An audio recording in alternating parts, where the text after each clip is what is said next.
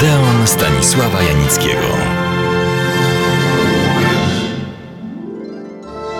Swoją opowieść o zimowym zmierzchu, niezwykłym polskim filmie z 1957 roku, zakończyłem przed tygodniem zapowiedzią przedstawienia dalszych filmów tego reżysera. Był nim Stanisław Lenartowicz. Urodził się w 1921 roku w Dianowie, na, mówiąc ogólnie, Wileńszczyźnie.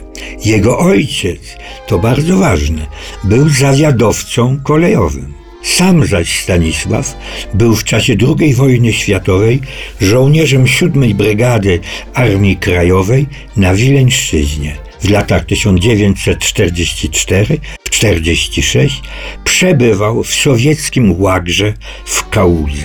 W 1946 roku został repatriowany i zamieszkał we Wrocławiu. Skracając, po studiach na Wydziale Humanistycznym w Warszawie studiował i ukończył sławną łódzką filmówkę.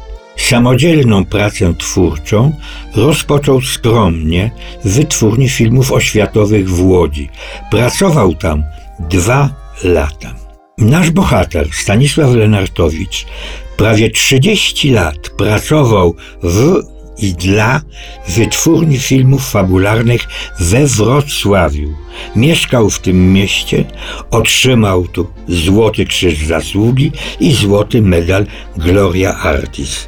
Zmarł w wieku 89 lat. Zrealizował ponad 30 filmów kinowych i telewizyjnych, ale także filmy dokumentalne i spektakle telewizyjne. A teraz chciałbym Państwu zaprezentować kilka najciekawszych i najwartościowszych, moim zdaniem oczywiście, filmów Stanisława Lenartowicza. Oto Pigułki dla Aurelii. Żołnierze oddziału AK postanawiają odbić z więzienia gestapo swojego kolegę. Wyprawa po broń z Krakowa do Kielc kończy się wprawdzie jej zdobyciem – ale pięciu uczestników akcji ginie w walce z Niemcami. Akcja dynamiczna, bogata w efektowne sceny batalistyczne, ale rodzące się pytanie, czy cena nie za duża? Gdzie przebiega granica między rozkazem a ceną, jaką się płaci za jego realizację? Pamiętnik pani Hanki, film na podstawie powieści głośnego przed wojną pisarza Tadeusza Dołęgi-Mostowicza. Pani Hanka, tę rolę gra Lucyna Winnicka, wtedy u szczytu sławy, żona wysokiego urzędnika MSZ odkrywa, że mąż nie rozwiódł się ze swoją pierwszą żoną.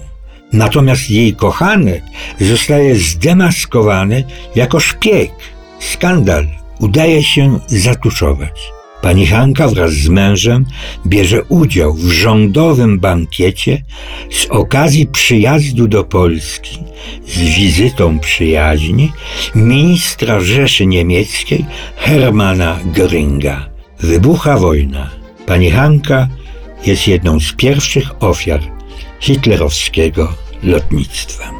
Następnym ważnym i nad wyraz wartościowym filmem Stanisława Lenartowicza, o czym świadczyły oceny krytyki, ale przede wszystkim wręcz entuzjastyczne przyjęcie przez widzów. I powiem zaraz, trwa ono po dziś dzień. A była to arcykomedia, zaskakująca, bo jej akcja toczy się w czasie II wojny światowej i hitlerowskiej okupacji Polski. Przypomnę treść. Młodemu żołnierzowi włoskiemu, jadącemu z frontu wschodniego na urlop do domu, skradziono w Warszawie pistolet maszynowy. Podejrzewa on jedną z pasażerek pociągu, Marię idzie do jej mieszkania i tam już pozostaje. Maria działa w konspiracji i po pewnym czasie Giuseppe okazuje się bardzo użyteczny. Porusza się przecież swobodnie wśród łapanek, wykrada Niemcom broń i temu podobne. Nawet brat Marii, Staszek, marzący tylko o spokoju i odżegnujący się od wszelkiej działalności konspiracyjnej, zostaje w nią wciągnięty. Giuseppe odnajdzie swój pistolet maszynowy, kiedy cała trójka walczyć będzie w partyzantce przeciwko Niemcom.